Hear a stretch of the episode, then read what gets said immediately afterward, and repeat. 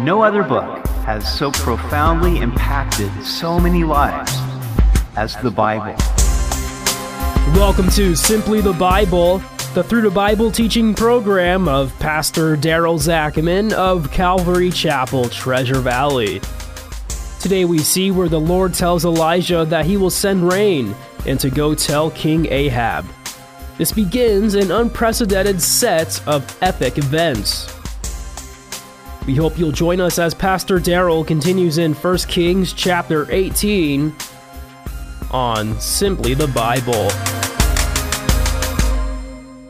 Because of the apostasy of the nation of Israel, God had sent a drought and famine that lasted for three and a half years. Elijah had been living in Phoenicia the home of a widow who was taking care of him. We continue today in 1 Kings chapter 18. And it came to pass after many days that the word of the Lord came to Elijah in the third year, saying, Go present yourself to Ahab, and I will send rain on the earth. So Elijah went to present himself to Ahab, and there was a severe famine in Samaria. After so long, the word of the Lord came to Elijah. When we are walking with God, then we can expect to hear the Word of God. I'm always a bit surprised when others feel that they have the Word of God for me. It's not that God can't use them to speak to me, but I think, well, can't God speak to me directly? If I am daily in the Word and listening to Him in prayer, then He does speak to my heart. And when others speak to me on His behalf, it is a confirmation rather than a change of direction. However, there have been those times when God has spoken to me through others because I wasn't listening. Elijah had prayed that it would stop raining, and God stopped the rain. Now, God said he would send the rain. Led by King Ahab and his wife Jezebel, the people of Israel worshiped Baal, who was supposedly the rain god. But it was the Lord, not Baal, who controlled the weather. And the Lord wanted Ahab to know that in no uncertain terms. During those three and a half years, there was more than a famine of food, there was also a famine of the Word of God. For Elijah, the prophet of God was hidden from public eye and ear.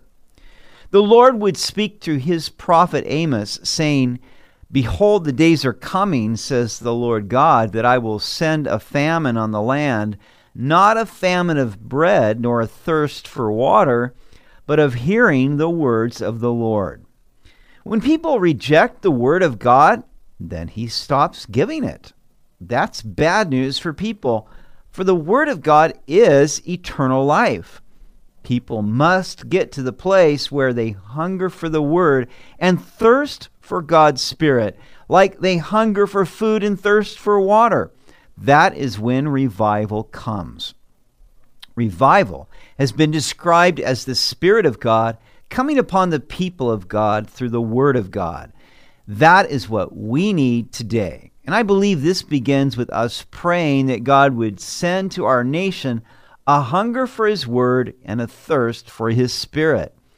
Then, when the Word of God is poured out upon our pulpits by the Spirit of God, the church will be revived and bring forth the fruit of God's kingdom. Isaiah said in chapter 55, verse 10 For as the rain comes down and the snow from heaven, and do not return there, but water the earth, and make it bring forth and bud, that it may give seed to the sower and bread to the eater. So shall my word be that goes forth from my mouth. It shall not return to me void but it shall accomplish what I please, and it shall prosper in the thing for which I sent it. O Lord, make it so and bring revival to our land. Verse 3 And Ahab had called Obadiah, who was in charge of his house. Now Obadiah feared the Lord greatly. For so it was, while Jezebel massacred the prophets of the Lord, that Obadiah had taken 100 prophets and hidden them, fifty to a cave, and had fed them with bread and water. And Ahab had said to Obadiah, Go into the land to all the springs of water and to all the brooks. Perhaps we may find grass to keep the horses and mules alive, so that we will not have to kill any livestock. So they divided the land between them to explore it. Ahab went one way by himself, and Obadiah went another way by himself. Obadiah was a servant of Ahab who oversaw his house. His name means servant of Yahweh, indicating that his parents worshiped the Lord. He is not the same person who wrote the book of Obadiah. Obadiah feared the Lord, but he was also the servant of Ahab who did not fear the Lord. Ahab's wife Jezebel had 450 prophets of Baal the male Phoenician deity, and 400 prophets of Asherah, his female counterpart. Jezebel even fed these prophets at her own table. Moreover, she ordered that all the prophets of Yahweh be put to death. Now, Obadiah was in a dark place, yet he feared the Lord. Fearing God doesn't mean that we're afraid of him, but that we respect his power, righteousness, and holiness, and we realize that it is foolish to disobey him. When Jezebel was massacring the prophets of the Lord, Obadiah took his life in his hands and hid 100 of them in two caves, providing them with bread and water. This was no easy task when there was a drought and famine throughout the land. Ahab commanded Obadiah to search throughout the land for any green grass he could find to keep the livestock alive. Obadiah went one direction and Ahab in the other. Now, Ahab was searching for relief from the pain of the drought and famine, but he wasn't searching for the root cause of the problem. And often we do the same thing. We don't like suffering and seek to be relieved from it, but do we ask God to show us the reason for it and then listen to what he says? Verse 7. Now, as Obadiah was on his way, suddenly Elijah met him, and he recognized him and fell on his face and said, Is that you, my lord Elijah? And he answered him, It is I. Go tell your master, Elijah is here. Obadiah was looking for a bit of green grass when he met the one who could bring rain and end the drought and famine. When Obadiah saw Elijah, he fell on his face and called him Lord. Obviously, Obadiah had great respect for Elijah, who had proven to be a legitimate prophet, because he said that there would be no rain except at his word, and there had been no rain for three and a half years. So he said, How have I sinned that you are delivering your servant into the hand of Ahab to kill me? As the Lord your God lives, there is no nation or kingdom where my master has not sent someone to hunt for you. And when they said, He is not here, he took an oath from the kingdom or nation that they could not find you. And now you say, Go tell your master, Elijah is here. And it shall come to pass, as soon as I am gone from you, that the Spirit of the Lord will carry you to a place I do not know. So when I go and tell Ahab, and he cannot find you, he will kill me. But I, your servant, have feared the Lord from my youth. Was it not reported to my Lord what I did when Jezebel killed the prophets of the Lord? How I hid 100 men of the Lord's prophets, 50 to a cave, and fed them with bread and water? And now you say, Go tell your master Elijah is here. He will kill me. We can't blame Obadiah for being afraid. Ahab searched everywhere for Elijah because Elijah had said that the rain would come only at his word, and yet he was nowhere to be found. Ahab was tired of searching, and if Obadiah said he was someplace and then Ahab arrived and Elijah wasn't there, then Ahab would be so angry that he would kill Obadiah. At least that's what Obadiah thought. Obadiah told Elijah that he had feared the Lord from his youth. This indicates that Obadiah's parents had raised him in the way of the Lord, even though they lived in the northern kingdom of Israel, where apostasy abounded. how essential it is that we make every effort to raise our children and grandchildren in the way of the Lord. And even more so as we live in this post Christian age where many in our culture are abandoning the faith.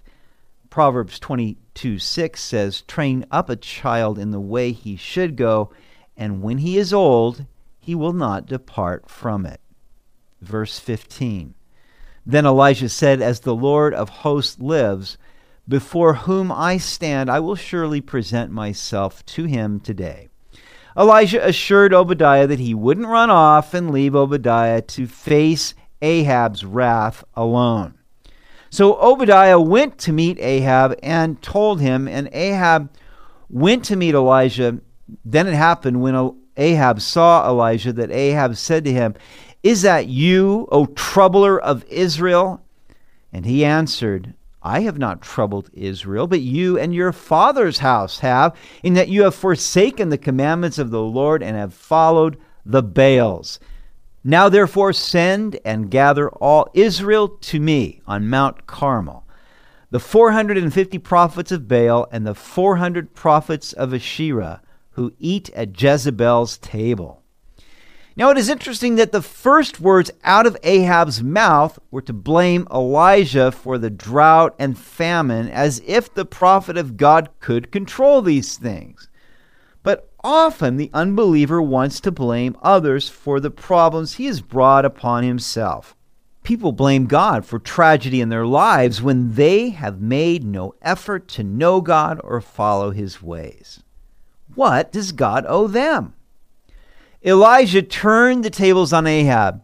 In fact, he said, You are the troublemaker.